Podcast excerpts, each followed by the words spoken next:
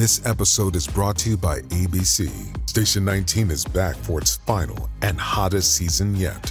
Andy finally becomes captain, and she's going to give it her all to be the best leader the station has ever seen. Will she succeed? Get ready for fiery new romances and high adrenaline rescues. Watch the Station 19 season premiere tonight at a new time, 10, 9 central on ABC and stream on Hulu. Wyndham Hotels and Resorts makes travel possible for all. Whether it's the long haulers looking for a great cup of coffee, a roomier rest for the on a whim road trippers, or a place to make summer memories with the whole family. No matter who you are, where you're going, or why, with 24 trusted brands to choose from like La Quinta, Days Inn, and Super 8, your Wyndham is waiting. Get the lowest price at wyndhamhotels.com. Restrictions apply. Visit website for more details. About to hear the most interesting, informative, thought provoking, opinion leading, and funny show in America on air and on the World Wide Web. This is The Rob Carson Show. And this is the uh, second hour of the Rob Carson Show. At the bottom of the hour, Gabe Kaminsky of the Washington Examiner joins us. He's a uh, great, great uh, young journalist. Got a bunch of new uh, new stories we're going to try to get to about uh, dealing with Washington, D.C. corruption. Uh, George Soros' son has had eight Wi- Biden White House visits, a dark money machine there. Biden administration in hot water for sending Congress incomplete records for censorship uh, investigation because, you know, they've been uh, telling you you can't talk. In a country that has the First Amendment, the only country in the world to have such a document, the greatest piece of uh, legislation in the history of mankind above the Magna Carta, the First Amendment guaranteed freedom of religion, freedom of association, freedom of expression. And our government, this iteration of the federal government, destroyed it. And uh, that's that's uh, this is a really big issue with me because I lived it, I saw it, I felt it. Years of frustration, and and honestly, there were people who uh, cross shark-infested waters to come to a country that they can express themselves freely, and we've let them down. And now we're just letting people stream across the border by the millions, including military-age males. I did get a nice note from Jason. Uh, Jason is, uh, uh, I guess, a military veteran. And he said, I pick up my fifth grader every other weekend as part of my child custody agreement. After a few minutes of catching up, he says, Dad, can we listen to the Rob Carson show? uh, well, hello. And thanks for listening. I do appreciate it. And, and I hope, you know, uh, a lot of the times, um, I'm not. I'm not a generational show. I'm a. I'm a Gen Xer. I hope to appeal to all generations with what I do, not only commentary and common sense, but comedy as well. So I'll take anybody who wants to listen. Old people, young people. I don't even care.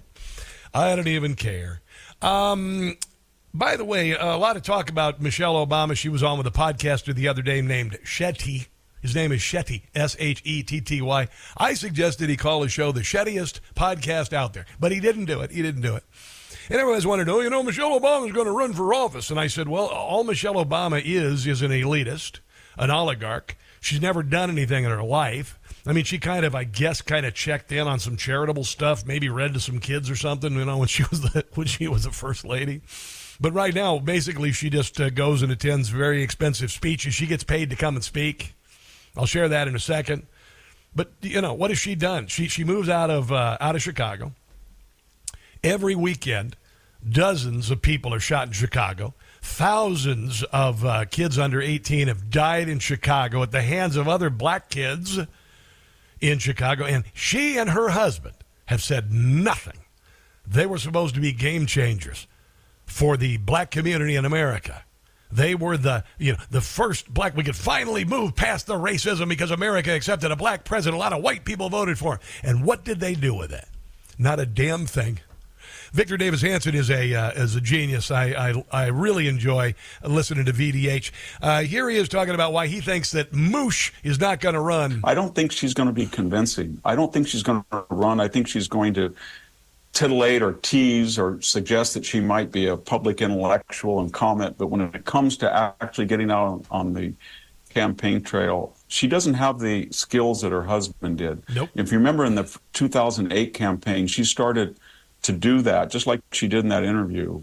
And she said, you know, she's never been proud of the country until Barack won. They set the bar. They always raise the bar. She has a massive chip on her shoulders. Bar on me. This is a downright mean com- country. And then all of a sudden she vanished. They didn't let her say anything. Yeah.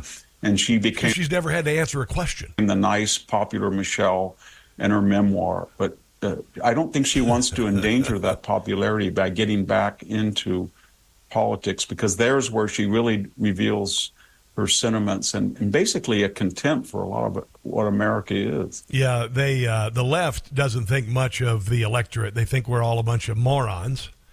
And they think that they'll vote for the big shiny object. And some will. Some will. You know, oh, The Rock's going to run? Well, I don't care what he has to say. He wrestles. He's an actor. You know, really? And this is uh, VDH talking about Michelle Obama, the, the one who's really in touch with the people, who literally, she and her husband have become hundred millionaires. I mean, like I think they're worth two hundred fifty million dollars. They uh, they they built two seaside mansions. Uh, one in Martha's Vineyard, one in Hawaii. They tore down the old Magnum PI mansion to build his new mansion right there on the seashore, even though he believes that the oceans are going to rise because of melting polar ice caps. All right. Uh, here is uh, VDH talking about uh, Michelle Obama and her grift. And it was very funny about her because I, I only bring this up because in that interview, I think you remember she was making fun of capitalism. She said it's supposed to trickle down, but it doesn't even trickle down now. And I'm thinking, no. you went, you just made twelve thousand five hundred dollars a minute. Hmm. and you know what, Michelle?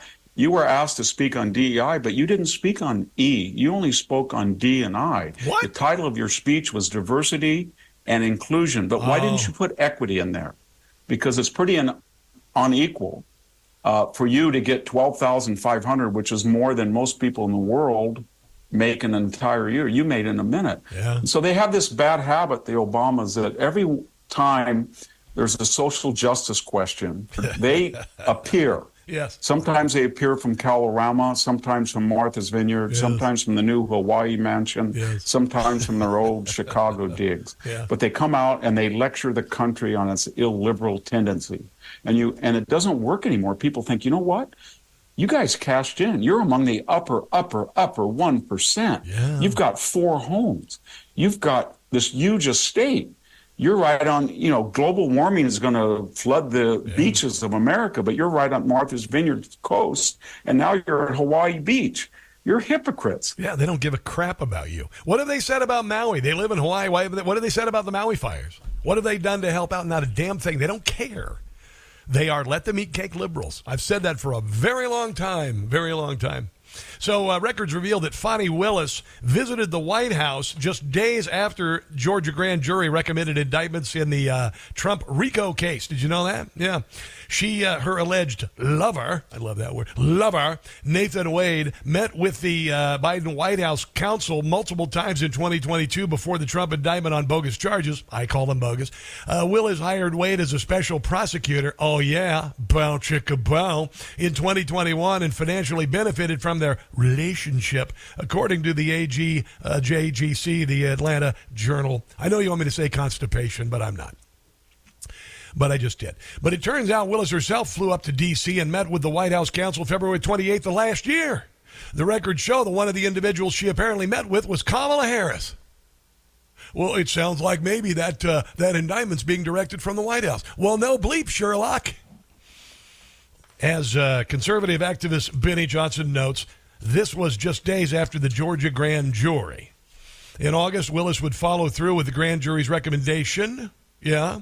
An astounding 41 charges in total. This is uh, Trump lawyer uh, John uh, Sauer, uh, Dean John Sauer, outside of the hearing yesterday to decide whether or not Trump has presidential immunity. The issues that the court had to deal with today were momentous. Whether or not a president of the United States could be prosecuted for carrying out his responsibilities, doing his job as president. We can't have a country where every four years there's a cycle of political recrimination. where one administration attacks a prior administration when in fact that candidate is leading in the polls and will be the next president of the United States. As our legal team, as our appellate team made clear, that would be a disaster for our country. That would be a direct attack on democracy, and that cannot happen. Yeah, uh, of course. This is uh, Jesse Watters uh, kind of summarizing, I think, in a, in a pretty eloquent way. You cannot hire someone you're having sex with, give them a promotion, hand them public money, and then use the public money on steamy trips together, and then hide it from everybody. Yeah. But it's a lot worse than a sexual kickback oh, scheme. Oh, yeah. Documents show Fani's lover boy met with the Biden White House while he was investigating Trump twice. Fani's lover boy files for divorce. Yeah. The next day, Fani taps him to be Trump's special prosecutor. Then Fani's lover boy has an eight-hour She tapped him to be the counsel, and he tapped her in response. conference with Joe Biden's White House counsel. Then a few months later, the lover boy has an eight-hour interview with the White House, and lover boy billed the taxpayer two grand for each meeting, which would mean local prosecutors prosecuting Donald Trump are officially working with the Biden White House. Yeah, it's uh, it's obvious, right? You know how I know that? Because I'm not stupid. Yeah. Donald Trump came out of the uh, hearing yesterday, had a few things to say about it. I think it's uh, pretty remarkable, actually, because I think the wheels are coming off of this uh, this latest attempt to get Donald Trump off the ballot. Oh, oh, and by the way, uh, another state dropped their another court in another state dropped a case to get Donald Trump off the ballot. I believe it's Nevada. I'll have to get to it in a few minutes. Here's Donald Trump about uh, Fani. They pay a lawyer with absolutely no experience $700,000 who happens to be her lover or her boyfriend. And uh, then they go on trips and vacations together, very expensive vacations together. And the reason they paid him so much because he was after me. Because this way they can afford to pay him a lot more. It probably passes a certain test. and that's a very sad thing that happened in Georgia. And I would imagine that case is going to be dropped. Every legal analyst that I've spoken to, every legal analyst that I've read have said that case is so compromised now it has to be dropped. Uh, very good people were uh, very badly hurt by that case. I love the fact this has come out. It's so beautiful. Part of it's come out because uh, uh, her lover, uh, he's going through a divorce because his wife said uh, GTFO. Yeah, get out of here. Fulton County District Attorney Fani Willis been subpoenaed to testify in the divorce case of a colleague, colleague, who she is accused of having an affair with. As they prosecuted former President Donald Trump, I love. I just this is so delicious. It's so delicious. Stop it paid 600K as a special prosecutor, assisting in her office's sprawling probe of, of Trump. I'm sorry, uh, of Trump's alleged effort to overturn the Georgia election. The bombshell allegations made in a filing by one of former President uh, the co-consp- uh, co co co-defendants and a previous campaign official, Michael Roman, one of the many people who were caught in the ridiculous uh, uh, litany of charges by this uh, this. Castro esque prosecutor who wanted to bring them all in at the same time, like 18, 19 people into the courtroom at the same time. I guess keep them in a cage at the back of the courtroom like they do in third world country. Here's a little bit more from Donald Trump on, on Fani Willis. Yesterday, as you saw in Georgia, where Try it again. the district attorney is totally compromised, the case has to be dropped. Uh, they went after She really left herself open. I guess 18 or 20 people. They wanted to go after a lot of other people. They wanted to go after senators. Yeah, she was out of her mind. Now Yeah. it turns out that that case is totally compromised. In fact, they say she's in far more criminal liability than any of the people she's looking at. Oh, I hope she goes to jail. I really, really do. Uh, one more, one more from uh, from Donald Trump with regard to presidential immunity. It's very unfair when a opponent, a political opponent, is prosecuted by the DOJ, by Biden's DOJ. Uh, so they're losing in every poll. They're losing in almost every demographic. Uh, numbers came out today that are uh, really very mind-boggling if you happen to be Yeah. Joe Biden. And I think they feel this is the way they're going to try and win. And that's not the way it goes. That'll be bedlam in the country. It's a very bad thing. It's a very bad precedent. As we said, it's the opening of a Pandora's box, and that's a very Pandora's that's box. a very sad Ooh, thing what? that's happened with this whole situation. And the American people are uh, are awake to it. Uh, I got a little bit more on this. We're going to move into uh, Lloyd Austin, uh, incapacitated in uh, in uh, the ICU. his deputy secretary of defense had no clue, and Joe Biden just found out yesterday. He, he may have found out a week ago, but he probably forgot. That's coming up. Dave, you hold on. You'll be up. This is the Rob Carson Show.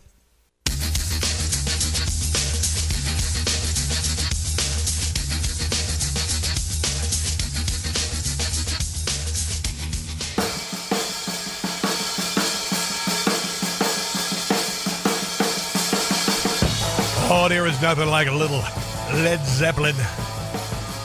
It's the Rob Carson Show. By, by the way, uh, Hunter Biden, he uh, showed up at the hearing on uh, contempt charges in Congress. Just showed up just to sit there, make a show. He, he, was all brave and everything when he wasn't confronted by anybody. But Marjorie Taylor Greene was uh, was given the uh, microphone, and he got up and he walked away. I would say like a little girl, but it'd be an insult to little girls because little girls are not cowards like this jerk.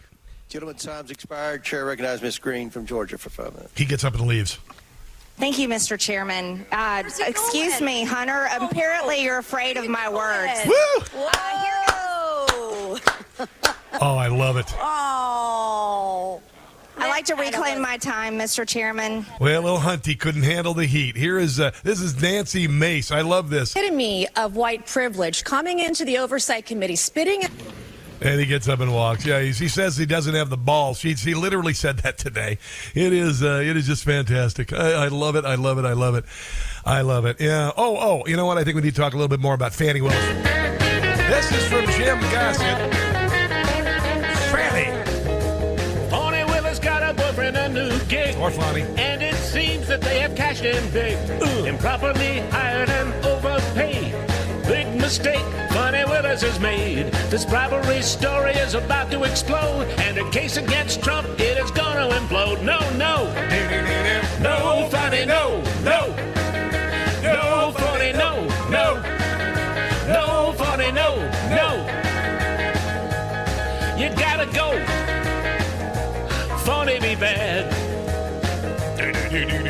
Boyfriend Nathan Wade isn't qualified to try this kind of case, and that's why Fani lied. Didn't get approval like she knew she should. Bent the rules because she knew she could. Her Trump prosecution it is gonna fail, cause she's the one who belongs in jail. Go, go. Go, go. Go,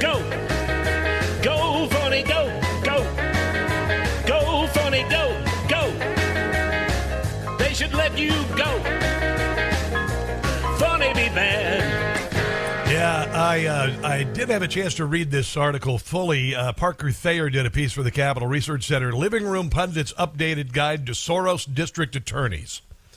Now it's kind of interesting because a lot of these uh, district attorneys, and I'll explain why I say this. A lot of these district attorneys are black women. Now, I don't like making this about race, but I'll, I'll explain why. Uh, if you look at, uh, let's see, places like uh, Kim Foxx, Cook County, Illinois. Uh, $2 million in uh, Soros cash. We got Kim Gardner in St. Louis, one of the most famous and polarizing Soros backed DAs. It went after the McCloskeys. Remember, they tried to protect their house from BLM and all that? And, I figured out this this morning. A lot of the times, uh, uh, DEI, DT, DEI exists for this to put people in positions of authority that are untouchable. Uh, today, there are people literally, I think, believe it's the uh, the New York Times is saying that uh, Fani Willis is a victim of racism. So you put people in positions of authority who are radical Marxist doctrinaires, and if you try to criticize them, you're branded a racist. Do you understand? That, that should be very obvious to you. It became very obvious to me last night. Here is uh, Victor Davis Hanson talking about uh, Fani Willis and the other the other uh, uh Soros prosecutors. This isn't the first time we've seen one of these Soros supported uh, prosecutors come on to, into conflict with the law. We had uh, Kim Foxx in Chicago. Yep. Remember with Jussie Smollett and that they, she had to be overridden. We yeah. had the Baltimore prosecutor. I think she the was overridden. So was Fani. One in St. Louis, out here in California, we've had Marilyn Chasey Mosby in, ba- in, ba- in Yeah, uh, Baltimore. Marilyn Mosby. Yes, Baltimore. Yeah, there's a lot of that. And then here is uh, he's talking to uh, Megyn Kelly, by the way. He says that Fani Willis's case uh, could cause this entire house of cards to collapse. all of the legal eagles who looked at these four cases, these four indictments, maybe putting Jack Smith aside because it was a federal indictment, had all come to the consensus that Fani Willis had the most likely chance of succeeding, that Letitia James on the real estate thing was sort of bogus, and Alvin Bragg was even less serious. But Fani Willis, because of the phone call and the Georgia, the, the attention of the major parties in an election, they all felt that that was at least the consensus. If that folds, I think it'll have a ripple effect that will remind the public and I think the legal community that all of them were politically motivated. And this was the best chance that the people who were engaging in lawfare had to get Donald Trump. There you go. It's true. How about just let people vote instead of becoming a third world dictatorship? How about that? Gabe Kaminsky, Washington Examiner, joins us on the other side of this break. And this, my friends, is The Rob Carson Show.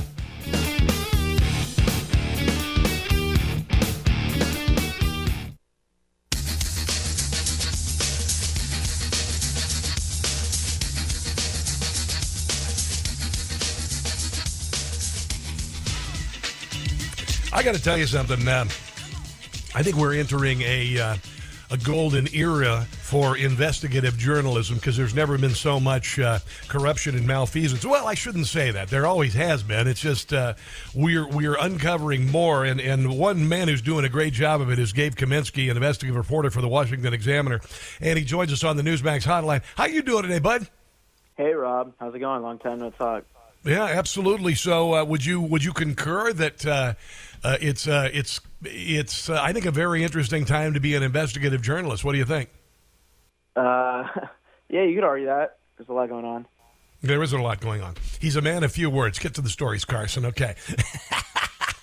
I want to talk. One of the biggest stories, uh, other than the southern border, uh, as far as I'm concerned, is the uh, the United States government, the DOJ, the DHS, uh, censoring Americans, and and we've never seen anything like this. Uh, it would make uh, Stalin is looking up from hell, going, "Hey, wow, that's awesome!" And you've got the First Amendment. You got a story out. Uh, the Biden administration is in hot seat. They uh, hot hot seat for sending Congress incomplete records on the censorship investigation. Kind of fill us into what's going on there. I'm familiar with the Stanford Virality Project and all of these NGOs and whatnot.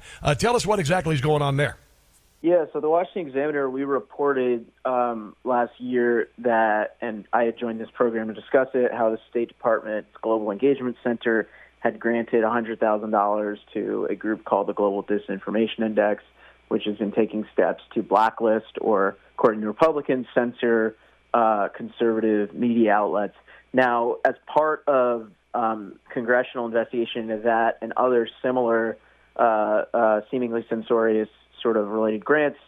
The uh, House Small Business Committee is one of the panels that has been investigating the State Department over that grant and others that they say are basically examples of uh, private companies or, in some cases, nonprofit organizations receiving tax exempt status, censoring conservative media outlets, places like Newsmax, Washington Examiner, Daily Wire, et cetera. Um, and so that the, the committee we had reported uh, last year in the summer had been sending letters requesting information from um, uh, the State Department with regard to their grant records. Now, they obtained a portion of those grant records, um, uh, but in, in, their mind, uh, they sent a follow up to the State Department uh, uh, this week because the State Department and we obtained those grant records essentially sent incomplete uh, documents that don't encompass their full financial scope. And the committee, you know, is, is growing increasingly frustrated. According to uh, some people close to that committee, they are uh, kind of nearing subpoena territory. And I think this this is a pretty good window into uh, the escalating congressional tension between uh, lawmakers and the federal government over what they decry as uh, essentially state-sponsored censorship. Gabe, let me ask you this: as this was happening in real time the last three years, as the uh, the word disinformation uh, entered the popular vernacular, and and I, through my own research, and it didn't take much, realized that that was originally used by Joseph Stalin in 1923.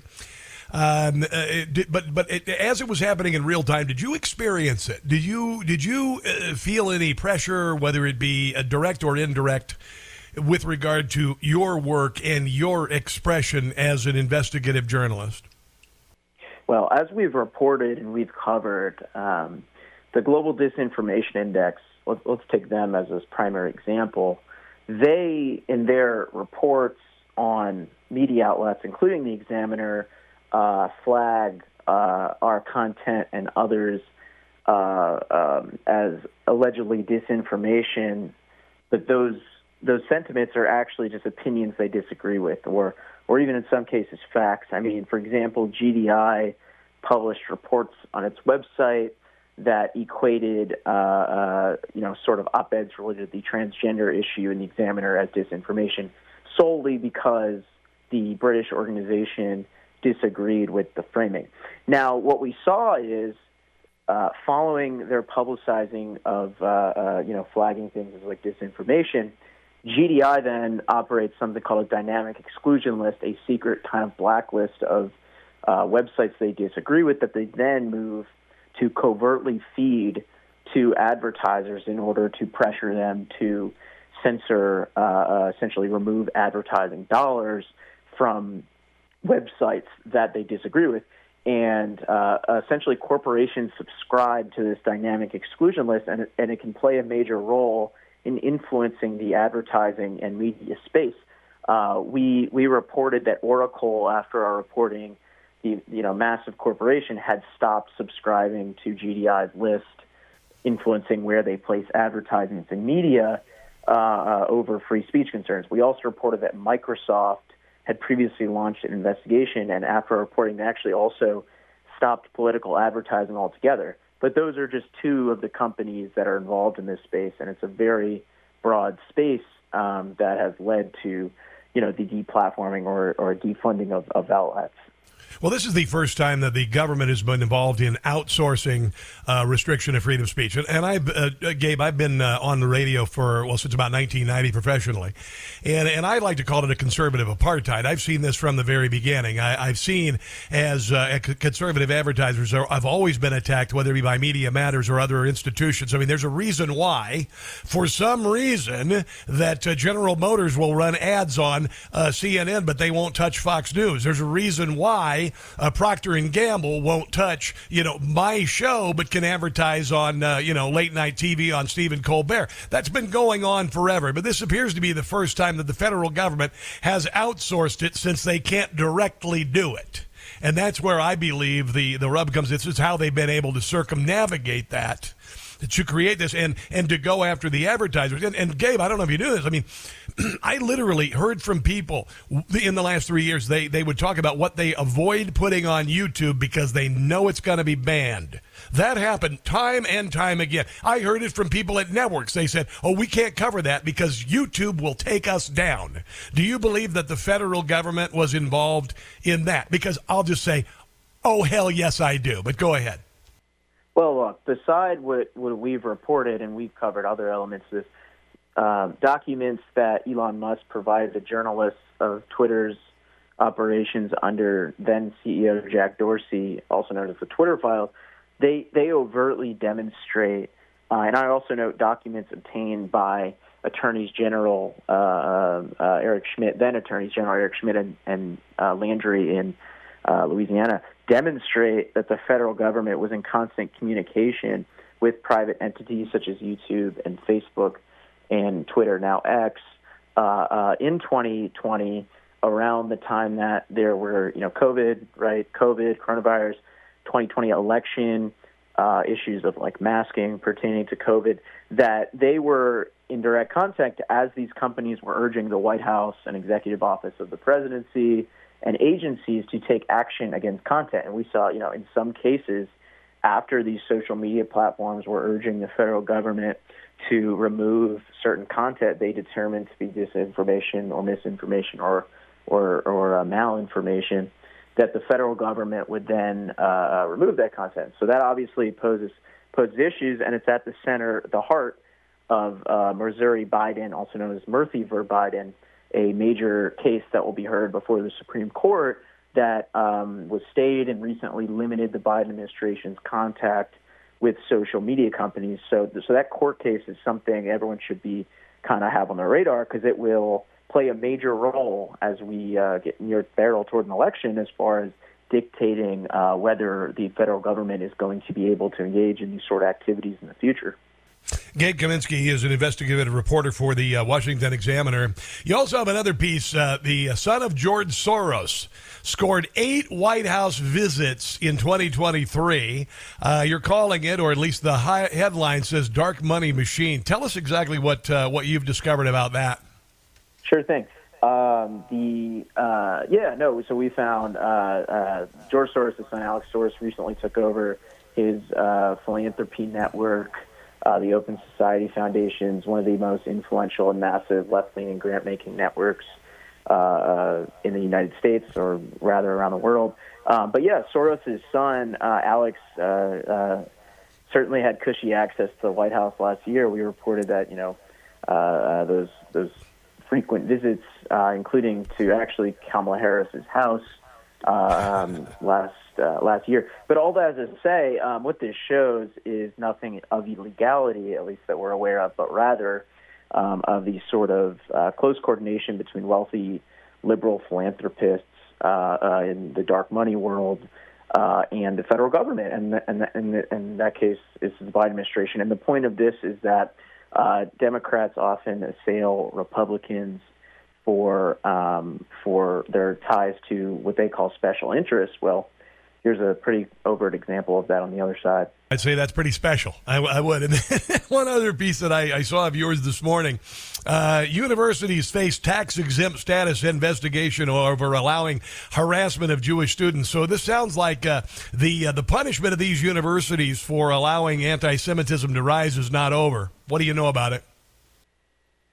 Uh, we reported today that the House Ways and Means Committee, excuse me, a panel that oversees the IRS and uh, tax exempt groups is investigating Harvard, MIT, Cornell, and University of Pennsylvania over their own tax exempt status due to, according to uh, that, that congressional committee, GOP led congressional committee, according to them, the universities failing to uh, thwart harassment against Jewish students on campus. And so uh, this is really the latest ex- escalation of attempts by lawmakers to target schools, particularly um, particularly after on the heels of Claudine Gay, then Harvard's president, uh, resigning amid mass scrutiny of plagiarism allegations, and obviously after the October 7th terrorist attacks against Israel, um, uh, in which there have been mass demonstrations on college campuses in support of Palestinians, and in some case justifying uh,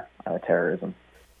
Gabe Kaminsky, I want to thank you for joining me today, and I also want to thank you for completely ignoring uh, my questions involving your opinion because you are a journalist and you are great at it. Uh, you know, and because whenever I try to get, well, what do you think? You're like, no, no, no going to stick to the script, going to tell you the story. And, and I think that makes you, uh, that puts you right up there with some of the people that I really respect, like John Solomon. Uh, and uh, I, I, really appreciate you joining me today. Gabe, before we say goodbye, um, at least for today, and we want to have you on more regularly because I really enjoy your work, uh, where can people find you on social media and follow your work for the Washington Examiner?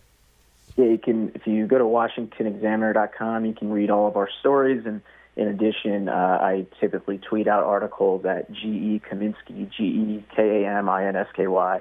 Um, yep. All right. Did you see any of the Golden Globe nominee movies this year? I'm trying to think. I uh, I'm not. Did sure you see Oppenheimer? Did you, did you, did you see Oppenheimer? Oppenheimer. Yeah, what'd you think of that? It was pretty good, wasn't it? It was a good flick. It was a good flick. all right, Gabe. Have a uh, have a glorious rest of your weekend. Uh, we'll talk again soon. All right. All right, thanks. All right. You know, I love it. I love it. Uh, Gabe Kaminsky, I don't know what his politics are. He doesn't say, I'm a conservative. But did you listen to him? You know, James Rosen does the same thing. When I get James Rosen on, I always like to tease James Rosen because I feel like I'm the uh, bad, badly behaving uh, uh, American tourist taunting the uh, the palace guard at Buckingham Palace because he just sticks to this to his story. He's like, I'm not going to do all that, and, and and he's a journalist. He does it. He's he's not in. He's a journalist in the classic sense. His need to tell the truth is what guides him. He realizes the importance of journalism. Unlike so many people in journalism who nearly who, who, who merely rip and read Democrat Party talking points. So uh, I'm really glad to have him on. All right, going to take a break here because I've got much more to get to, including Lloyd Austin uh, not telling anybody he was incapacitated as the Secretary of Defense, including the President and his Undersecretary. That's on the other side of this, and this is the Rob Carson Show.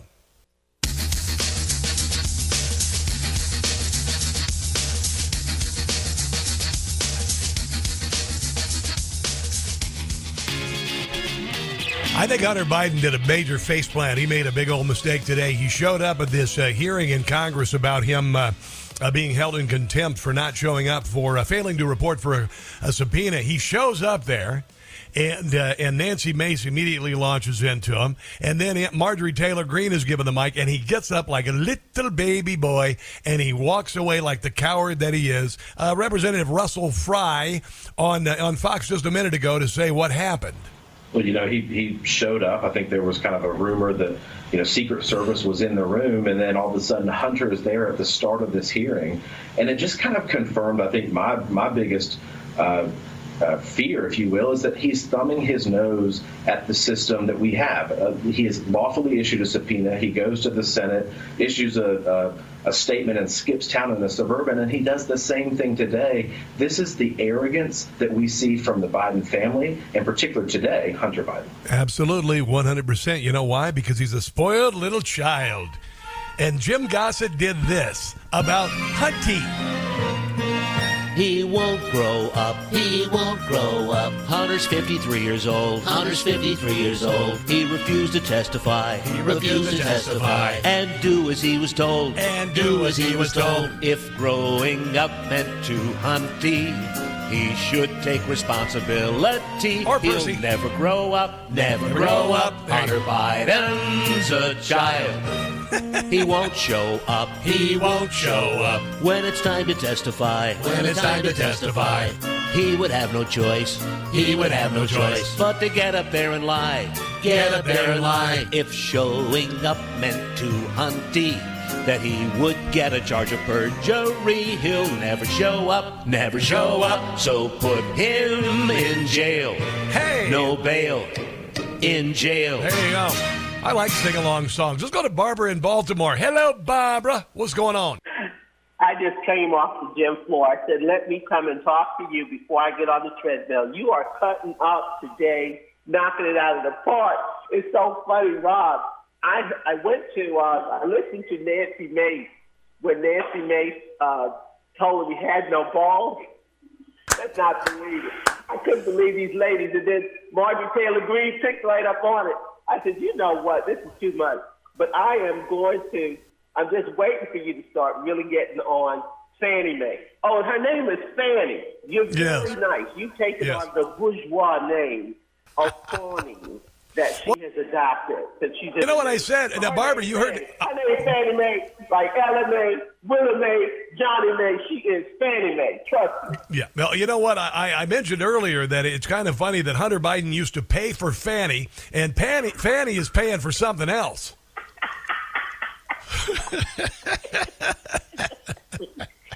Oh my goodness! Well, great show all week. You've been on fire this week, and I've been Well, you know. you, but I just, I just, I'm in the gym, so I thought, let me get in here. I wanted to talk to you before I get on the treadmill because I don't want to miss a step and end up on my butt on the floor in here because. All right. Well, I'm going. I'm going to Planet Fitness. I'm going to Planet Fitness later on because I'm gonna. Next time we see each other, we are to be friggin' We're going to be like Sports Illustrated swimsuit models. It's going to be crazy. Planet Fitness. That's where I'm at right now. All right, girl. A great rest of your day. All right, talk to you. All right. God bless you. God bless you. That's, that's Barbara. She's fantastic on the treadmill. I think that's fantastic.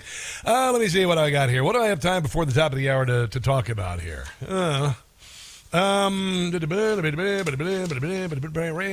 oh, you know what? I want to mention this real quick. Melania Trump's mother passed away.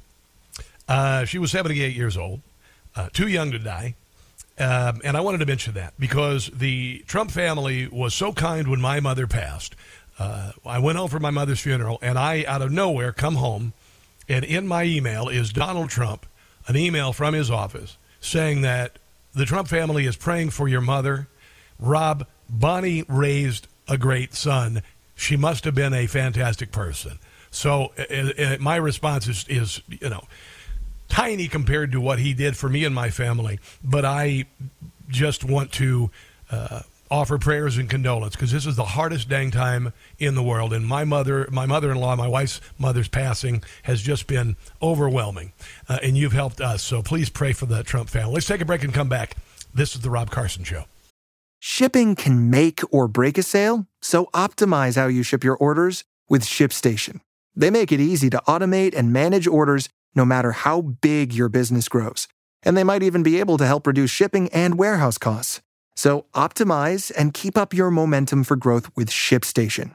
Sign up for your free 60-day trial now at shipstation.com and use the code POD. That's shipstation.com with the code POD. Ah, mmm. The first taste of rare bourbon you finally got your hands on. That's nice. At caskers.com, we make this experience easy. Caskers is a one stop spirit curator with an impressive selection of exclusive, sought after, rare, and household names in the realm of premium spirits and champagne. Discover the top flavors of the year now by going to caskers.com and using code WELCOME10 for $10 off your first purchase. Get $10 off your first purchase with code WELCOME10 at caskers.com. Wide Web. This is the Rob Carson Show. Yes, it is. And the show is growing by leaps and bounds, by the way. Why? Well, because uh, I think uh, it's informative, uh, it's funny, you know, and hopefully motivational. I think we should be uh, excited about living in America. For so many years, we've been told to be ashamed of it. For too many people, too many years, we've been focused on the, the one person who's kneeling and not the 65,000 who are standing for the national anthem. And we literally, uh, my generation, Generation X, we were still raised as patriots. We watched Schoolhouse Rock. I learned the uh, preamble to the Constitution because of the Schoolhouse Rock. We, the people, in order to form a more perfect union, establish justice and pure uh, domestic tranquility, provide for the common defense. I mean, I can go on and on and on you know, Great American Melting Pot. I can go on. And, and you know, there was nothing wrong with it. And all of those uh, those little cartoons we watched had black kids and, and Hispanic kids and had uh, uh, Asian kids in there, and we we had put that race thing behind us. We had, you know, and now uh, suddenly. Uh, out of nowhere, uh, you know, it's pre 1960 across America, and that's that's bogus. It's bullcrap. So people are coming together and, and they're and and never be ashamed to express your patriotism and your pride. And uh, and there's a great awakening happening in this country.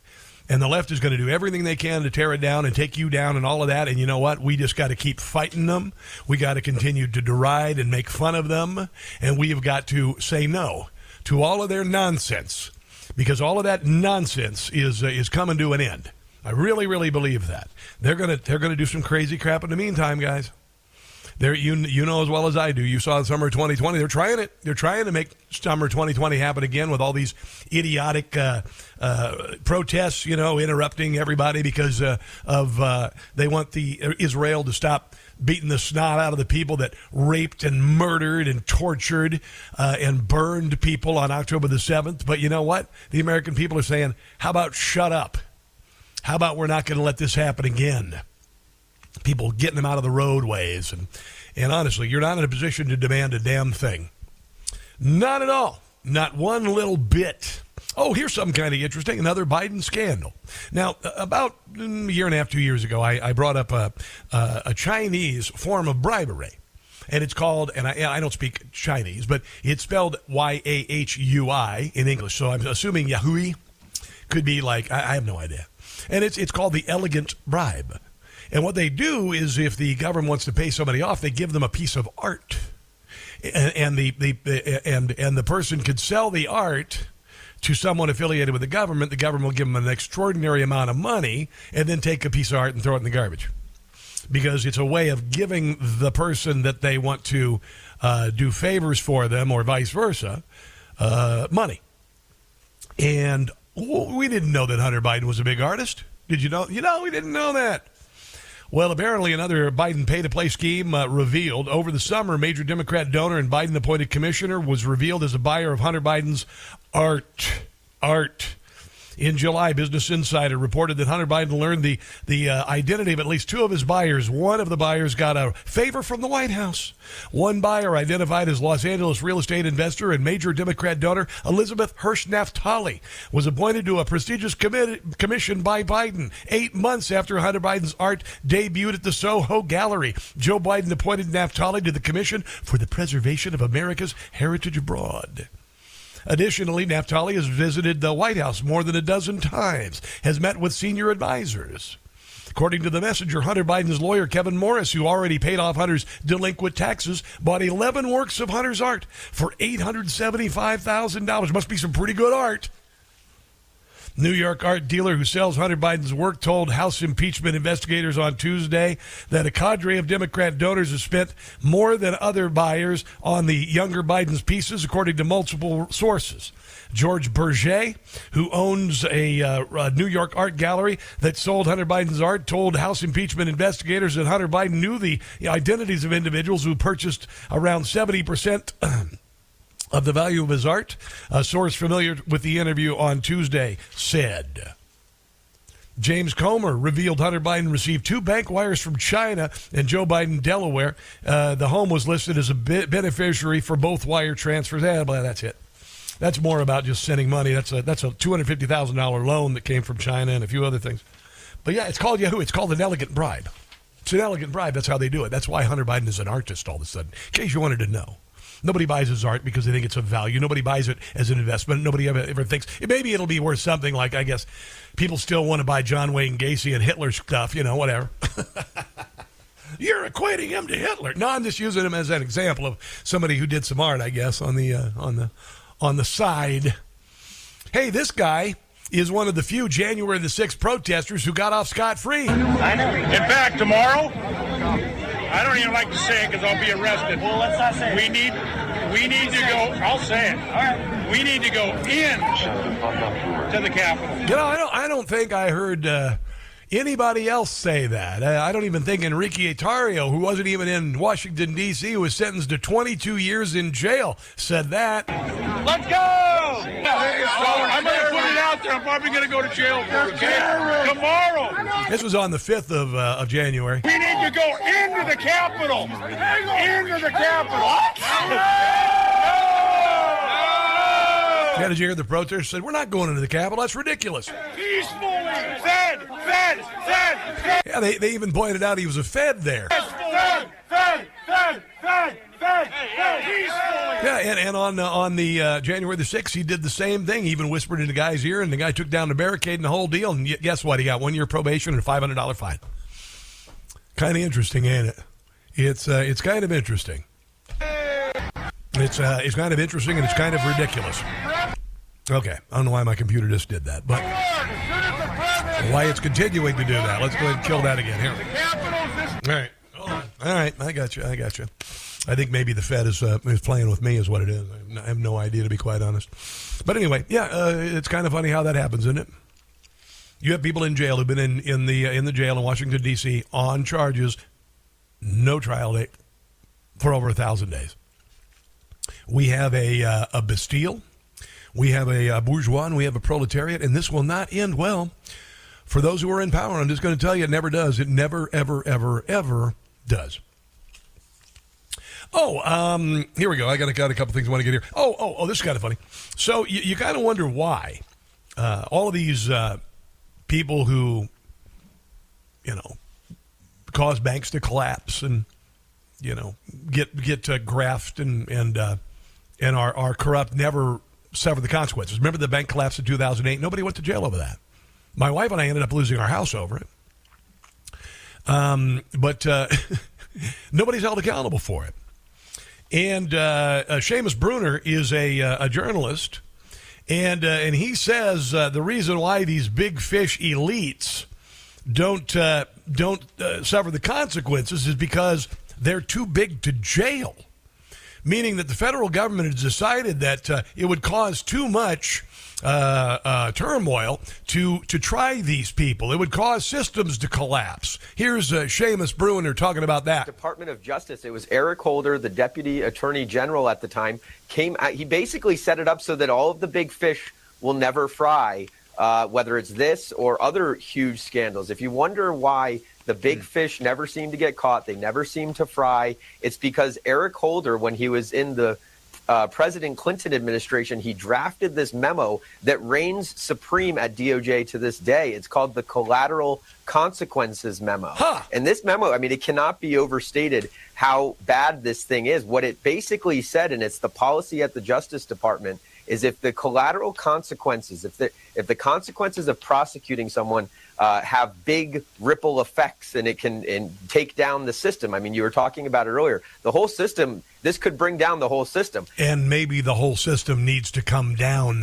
And so the collateral consequences memo that Eric Holder drafted uh, says that if the, the consequences could bring down the system, it's best not to prosecute. And so you can bet that that memo is actually what prevents the DOJ in a lot of ways, saying, well, it's actually best that we sweep this under the rug. We'll give immunity agreements. You see this uh, like when Hillary Clinton's emails come out and Yeah. uh, all of her staff have to testify against her. They give them immunity agreements, and everybody gets hit with an agree- immunity agreement. And so the DOJ and the FBI they find out what's going on. They gain the control and the leverage over people, but then they never prosecute. It is uh, remarkable, isn't it? The FBI dropped the investigation into the Clinton Foundation before the 2016 election. They did that. I got to tell you, uh, maybe it's time for this damned system to collapse. Department. There we go again. We got an issue with the with the computer. I don't know what the deal is, but anyway, that's what uh, that's what's happening. Apparently, it's um it's kind of scary. Uh, in case you didn't know, our uh, our Secretary of Defense uh, uh, was sick and decided not to call in sick. Usually, you know, if you're you're working at maybe I don't know Subway, and you're an assistant manager and you just don't show up for work, and, and then the, the boss calls you and you say, "Oh yeah, I was in the hospital." And you know what's going to happen? You're going to get fired. You're going to get fired. But uh, not the uh, Secretary of Defense, and by the way, his undersecretary didn't even know about it, uh, and and the President of the United States didn't, United States didn't know about it. So what the hell's going on? Who's responsible? Who's in charge? Dr. Jonathan Reiner uh, on CNN talked about uh, the uh, the incident with regard to uh, the Secretary of Defense and the story falling apart. And, and you know, the story really starts to fall apart when you think about uh, the Secretary of Defense in an intensive care unit without notifying the rest of the, the chain of command because he would have been uh, potentially unstable. He would have been potentially on pain medication that would have made it very difficult for him to make complex recommendations in a time of a national crisis.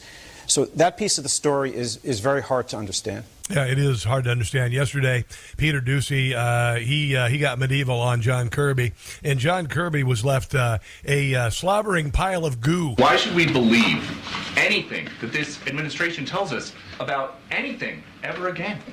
I think we all recognize, and I think the Pentagon has been very, very honest with themselves about uh, With themselves, but not with us. the uh, the challenge to, to, to credibility by what by what has transpired here.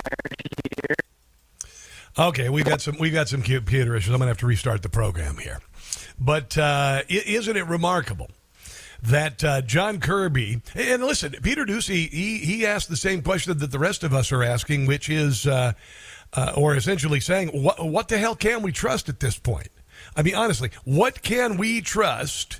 From this federal government at this point, because they've lied to us about everything. They're lying to about us uh, uh, about the uh, the southern border every single day. They're lying about the southern border. Every single day they lied about COVID, COVID protocol, lockdowns. Every single day. When was the last time that we heard something truthful out of the mouths of a Biden spokesperson? And, and when they don't, uh, when they're held to account, they disappear. Where is uh, where is the Secretary of Transportation been? Where is where has Pete Buttigieg been lately? Have you heard from Pete Buttigieg lately? The other night we had a, a door on a, on an airliner fly off in mid-flight. Apparently, the the airline knew about the plane, and so they're gonna they're gonna uh, they're gonna ground some of these planes until they figure it out. Where's the Secretary of Transportation?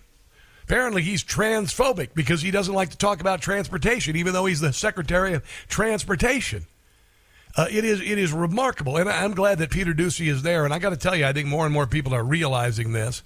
That uh, you know, if the president of the United States, think about this: the president of the United States versus his cabinet. Yes, of course, the president of the United States is the leader of the country. He is the uh, he is the executive branch, but he has secretaries beneath him that he appoints, and they are important, obviously, to the branches of our government. And the Secretary of Defense, about the most important and that this defense secretary did not even bother to notify anybody when he was in intensive care for four days, particularly the president. Unacceptable.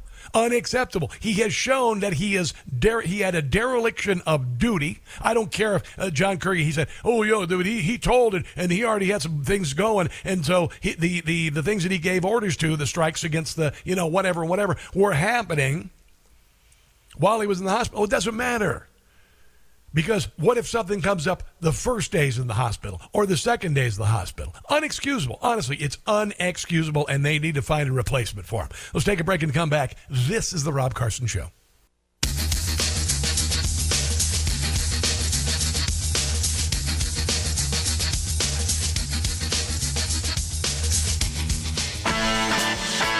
By the way, Hunter Biden showed up in Congress today because there is a congressional hearing.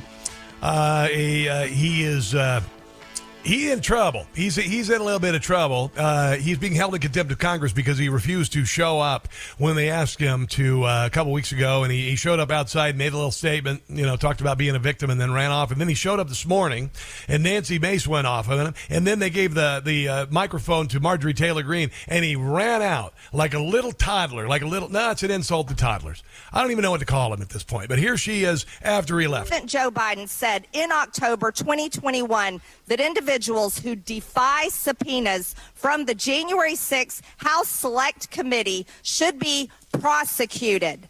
And the Justice Department in, indicted Steve Bannon for doing so in November 2021. Hunter Biden's father, the President of the United States, said that he should be prosecuted. Anyone that defies a subpoena should be prosecuted. Hunter Biden didn't show up for his subpoena. Hunter Biden showed up today to make a clown show of himself. And he did. To show that he is nothing but someone that will not obey the law, that wants to show up when he wants to, and sits here with a smug look on, look on his face and runs away when it's my turn to talk. He's a little meow meow. That's what he is. He's a little meow meow.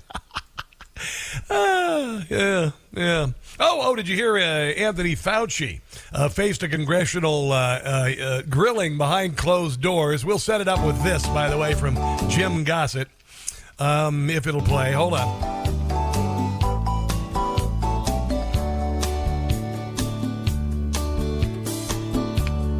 It's academic.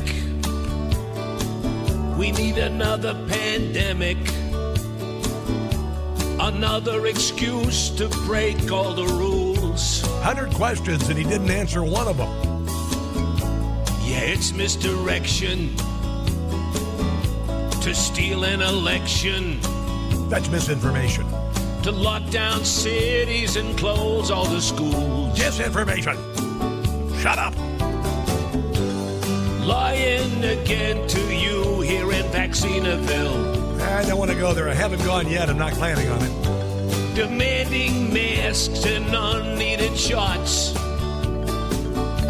Do, do, do. Democrat dream another vote. Rigging scheme. Even a fool could connect the dots. Dots. yeah, he uh, he had trouble uh, remembering key details. Apparently. Uh, Republican uh, Congressman Brad Wenstrup of Ohio, who was heading up the hearing, said Dr. Fauci's testimony uncovered drastic and systematic failures in America's public health care system. Yeah. Uh, oh, and by the way, Fauci uh, oversaw approval of $3 million in NIH grants to the Wuhan Institute. So he helped create the damned virus, and they had infected us, and we haven't held communist China accountable for it. It is uh, ridiculous. Here is uh, a little montage of the uh, off the record. And this is real. This is real. A little montage of his answers. I have no recollection. I'm sorry. Would you repeat the question? Is I'm it not your understanding? What's the question again? I'm not sure. I think, you know, I don't. I- I don't recall whether I don't recall anything from that phone call. You know, I don't recall your. I don't recall. I may have, but I don't recall. I don't specifically remember. Do you recall that? Actually, that's from a hearing in uh, November of uh, 2023. But uh, yeah, you get the idea. You get the idea. Oh, oh, and then there's this Howard Stern, who is the king of porn. Uh, always has been just the king of porn, just a self-congratulatory, self-serving buffoon who uh, has uh, women perform sex acts in front of him for his pleasure. And some people think that's entertaining. I don't. I think he's a complete bleep bleep. He lived in his mansion like Howard Hughes, or how yeah, like Howard Hughes for four years, and he ends up getting sick. And he wasn't very uh, he wasn't very kind to people who uh, who didn't want to take the vaccine. It's time to start shaming them. Because frankly, we know that we can't trust the unvaccinated. That- them, f- their freedom. I want my freedom to live. No, screw your freedom. You're a schmuck. Howard was for in there. being a mess. We have to stop coddling the morons who will not get the shot. Shame. It's kind of funny because Howard Stern got all the shots and the boosters, and he stayed in his Hamptons mansion for four years, and he still got sick. And he said he got really, really sick, and I mean, thought he was going to die. And then he said, "Well, yeah, but you got sick." And he said, "Yeah, but it would have been a lot worse if I hadn't got the vaccine." What a maroon! A little bit more on this on the other side of the break. This, my friends, is the Rob Carson Show.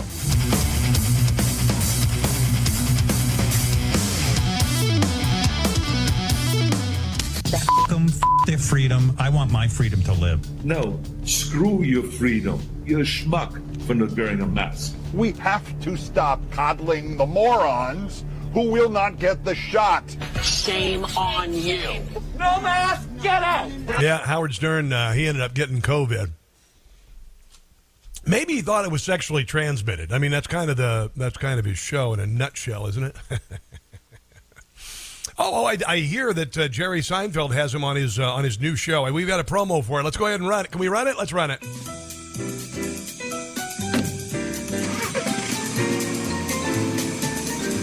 I'm Jerry Seinfeld, and this is Hypochondriacs and Cars Getting Coffee. My special guest hypochondriac today is none other than Howard Stern.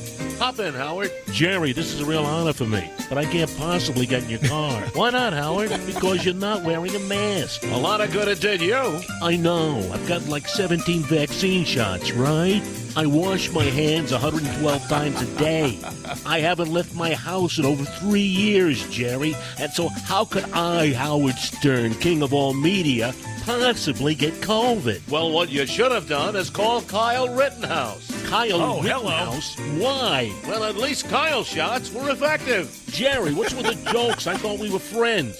Well, we were until you said that unvaccinated people shouldn't be allowed in a hospital, even if they're dying. You're right. I should have never said that. I'm sorry. You certainly are, Howard. Right. That's Howard Stern on the next Hypochondriacs and Cars Getting Coffee. That could be uh, Jim Gossett. I'm, I'm really not sure, but uh, that is. Uh, I didn't get the vaccine. Uh, the reason why I didn't get the vaccine is because I did a little research, and I heard even before everybody knew, I heard uh, myocarditis, and I had a heart attack when I was 31 years old. I know it's a big surprise to some people, but but it did. It happened. I got uh, strep throat. At a 104 degree temperature, and they iced me down at the hospital the night before. And I woke up the next morning, I had pain in my arm and my chest. And I was like, "What the hell?" I called the hospital. I, I went in. I took four aspirin because I thought I slept uh, crooked on my arm, which was the best thing I could have done. Called the hospital where I was the day before. They said, "Well, hang up and call 911." So I did. I had a I had a heart attack, man. It was weird. I went from bench pressing 350 pounds to being told not to push too hard in the bathroom. That's uh, that's quite a uh, a shock. You probably are like, what the hell kind of life have you had, Carson? Well, let me tell you something. I, I've had some bumps. Someday I'll write a book, and I think it'll, I think it'll be quite interesting. I've got a, I've had a, you know, I've had a pretty crazy life, and uh, and I really love it. I love what I'm doing, and I'm blessed.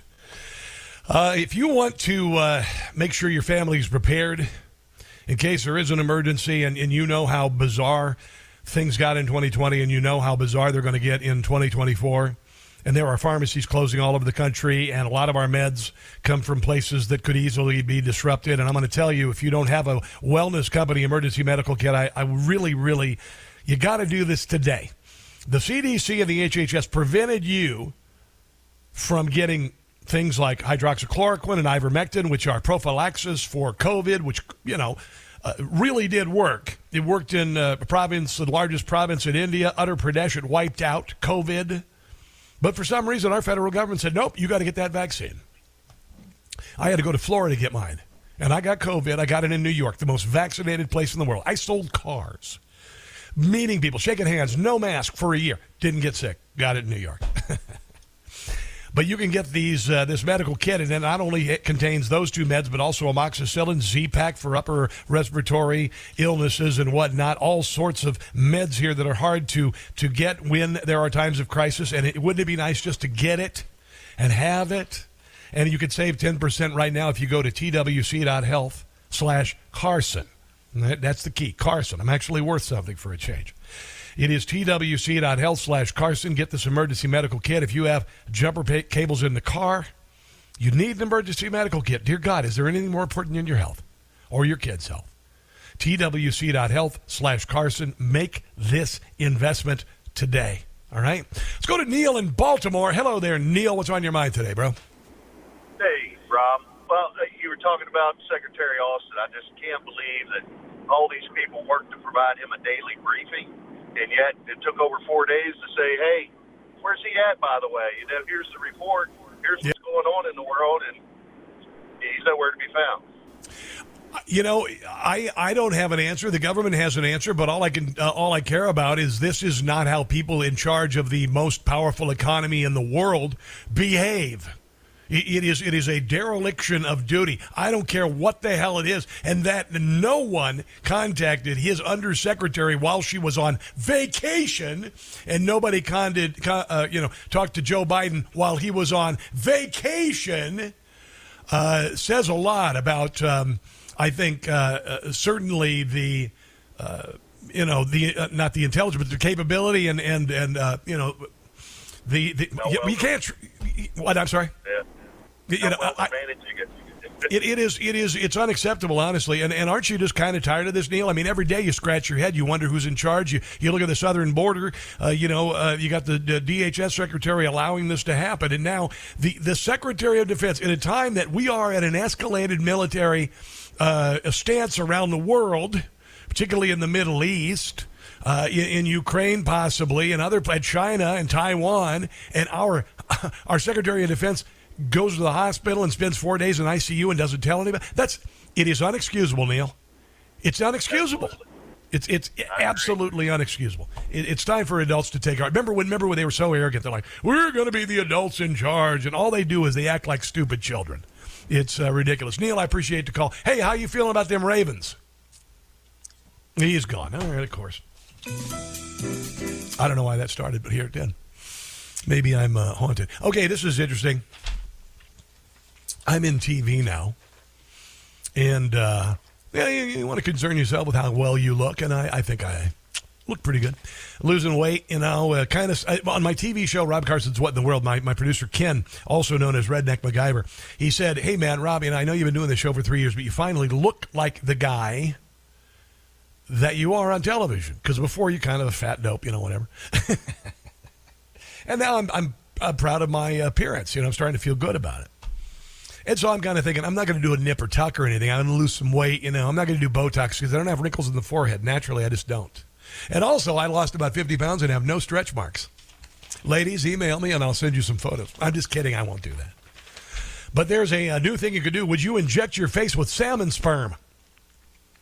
My wife and I had salmon the other night. Isn't that interesting? yeah. Had a nice uh, uh, teriyaki glaze on it. Yeah. Pretty good. Anyway, so uh, uh, would you inject your, your face with salmon sperm? A new trend claims that banishing wrinkles while avoiding the puffy pillow face look that you get in the mor- morning. It's injections from a salmon sperm derivative. I mean, how do they collect this? They go out in the river, you know? So anyway, they take the salmon sperm derivative. It's like Botox. It's a procedure that you will need to repeat about three times a year. which you know other things happen for me about three times a year. So we have uh, purified salmon DNA. So it's section on the salmon sperm that has been purified, and we inject it into the skin around the eyes to stimulate collagen. Well, I guess it would in the area and get new blood flow and nutrients to the area. Also to neutralize the free radicals because you know that's something you don't want. The free radicals. Anyway, so uh, uh, it's a really, really beautiful treatment. It's a, a, a, very hot one at the moment, apparently. So you can get uh, salmon semen. salmon semen. oh, it costs about $500 every time you do it there. So. Did you hear what happened in New York? I'm sure you probably heard about this story. Uh, thousands of James Madison High School students kicked out of their New York City uh, building to make room for 2,000 migrant students. Uh, it, it's unbelievable. So you know that uh, Floyd Bennett Field. That's where they the one of these NGOs, these uh, Biden paid NGOs, non governmental agencies, put up these tent cities and everything, and they're paying twenty thousand dollars a month per migrant to stay in there. And apparently, all the wind and all of that stuff on the East Coast in New York, and and uh, you know, there's a lot of rain and wind and sixty mile an hour winds, particularly on the coast. But uh, but apparently, uh, tents don't uh, don't do very well. And so, not only did the federal government shut down your kids' schools when they didn't need to because of uh, COVID and keep them shut for the teachers' unions, uh, they did this to these kids. So the kids had to be moved out for illegals in our country. Here is the uh, story from uh, news in uh, in uh, New York. And that's not it. Here is the story from uh, from New York City about uh, about the migrants. Good evening, Natasha and Steve. Yes, I have. I spoke to a few migrants that have arrived here. Now, we arrived just before 4 p.m. and we saw some families standing outside the high school. Of course, it was already raining at the time. Then they were allowed inside and they tell us that they came on their own. Uh, they were notified that they had to leave uh, Floyd Bennett Fields just a few hours ago. Now take a look at this video. This is from over there from the fields. This is when we saw the migrants leaving um, Floyd Bennett Field. The reason they have to evacuate is because of the storm. A spokesperson for City Hall telling Fox 5 that due to an updated forecast, including the high winds. What a Charlie Foxtrot! Honestly, what a what a dang fla- uh, Charlie Foxtrot! Got to be careful there. I almost slipped. What a joke! So, uh, New York City kicked students out of their high school. They had to relocate 2,000 migrants in the school uh, ahead of a potentially uh, uh damaging storm. Uh, City Hall refers to the migrants as guests, as guests as guests. No, they're not. They're they're illegals. They're not here legally. And and hopefully, when Donald Trump is the president, they will all be told to go home. And I mean it. I'm sorry. I have no pity. You, this this president, this administration lured them here with policy. And a lot of these people are, as Donald Trump said, rapists and murderers. Yeah, and it's true, by the way. I'm not saying all of them, but some of them are, because places like Venezuela are emptying their prisons and asylums. And if you don't believe me, look at the crime rate. Uh, unbelievable. And uh, so the, the kids had to go home. And you know it's really funny? Where I live right now, remember all the COVID protocols and all the kids had to go home and they had to learn from home and all that? My daughter went, went her, her second semester in high school, gone, nothing, no learning at all because they canceled everything goes back to school. It is uh, it is all online and only every other day. Then it became all online. Then it became a hybrid. Go to school a couple days and then come home again. So stupid, stupid, stupid. And then they had to wear masks for a year. And then all of the kids in about two classes missed everything. All of their plays, all of their performance, all of the things that could have got them scholarships, all the athletic events, all of the championships, all of the plays, everything and then to add insult to injury, they're kicking them out of school for illegals. Ridiculous. This is, uh, let's see what her name is, Republican Councilwoman Inna Vernikov on video talking about the latest affront to our kids. This morning, we found out from none other than the New York Post that 1,900 migrants from Floyd Bennett Field are being transferred to James Madison High School tonight at 5 p.m. for an overnight stay due to inclement weather conditions. Yeah. Is that the place where uh, migrants should be taken to our kids' schools? Are you kidding me? I got to tell you, there is a reckoning coming, guys. I'm going to tell you, there is a uh, reckoning coming. To those in power, and, and it's going to be peaceful, but it's going to be overwhelming, and it's going to involve, hopefully, holding people accountable and uh, and literally uh, uh, indicting, charging, arresting, uh, trials in jail for so many of them of these people. More Americans agree than disagree with Trump saying that the nation's blood is being poisoned by immigration. Donald Trump said, of course, they're poisoning the blood of our country. The media said, oh, that's what Hitler said. That's what Hitler said. Beer, beer, beer. And nobody believed it. Nobody believed that nonsense. Trump said all over the world they're pouring into our country. He promised to crack down on illegal immigration, restrict legal people flows if elected. And uh, and uh, apparently more people than not agree that uh, thirty percent of Americans agree strongly uh, with that statement, among others, and uh, more uh, men and people aged over twenty five were uh, in agreement with that. And everybody knows it wasn't it wasn't Hitlerian. The Hitlerian people are in power right now. if you don't believe me, listen to a podcast of my show. I talk about it all the time. But uh, but people are done with it. People are tired of it. Ninety three percent of Americans now call chaos at the U.S. southern border a crisis or a serious problem, and it's getting to a breaking point it's getting to a breaking point. If the if the federal government does some, do something about it, uh, the states are going to have to do something about it. The people are going to have to do something about it. All right, let's take a break and come back. We got uh, one more break on the show. I promise I'll make it worth your time, and it's coming up in a minute. You're listening to the Rob Carson Show.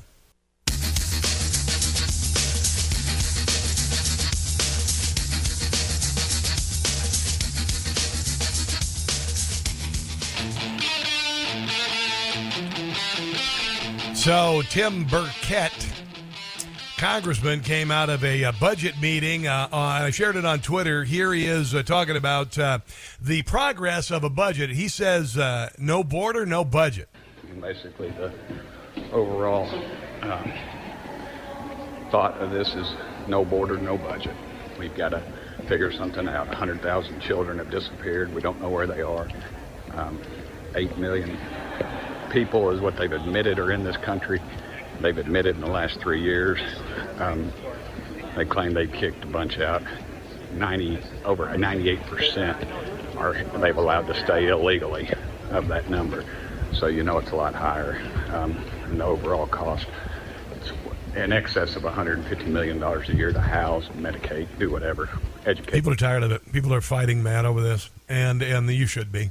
You should really be angry about all this nonsense you know, it is a damn shame because we, we live in uh, honestly the greatest country in the uh, in the history of the world. It's very clear. Uh, you know, you've told, heard me talk about it. I mean, we did it. We did it all. Look what we did. Look what we did. You know, when you when you look at international Olympic teams, you look at the Chinese team. It's all Chinese people. You look at a Russian team. It's all it's all Russians. It's all white Russians, right Russian. I prefer a uh, black Russian actually. I like Kahlua, although I don't drink anymore. But uh, but look at that, and then look at this great American melting pot, which we always have been. We always have been. And the left tried to convince us to hate the dang country. And I don't hate the country. My father fought for the country. My father guarded the Panama Canal in World War II. He died 30 years ago when I was in my 20s. My uncle Lloyd helped liberate Berlin. My uncle Gail was on a battleship in the South Pacific.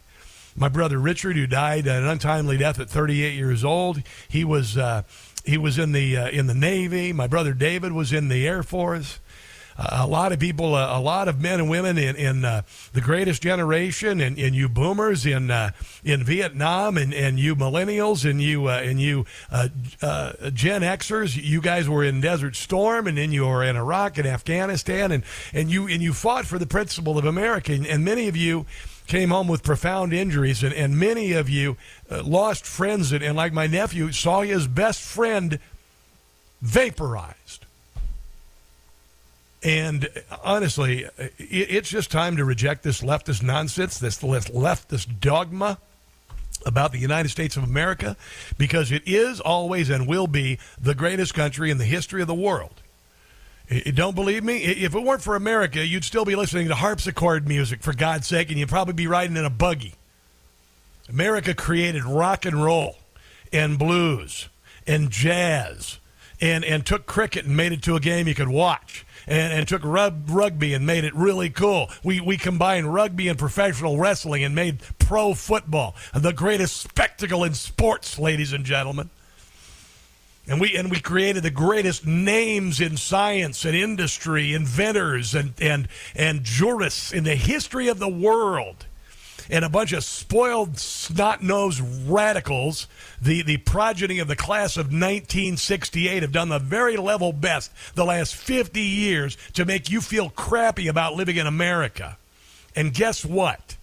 It ain't working. It worked for a little while, and it works on America's left-leaning campuses.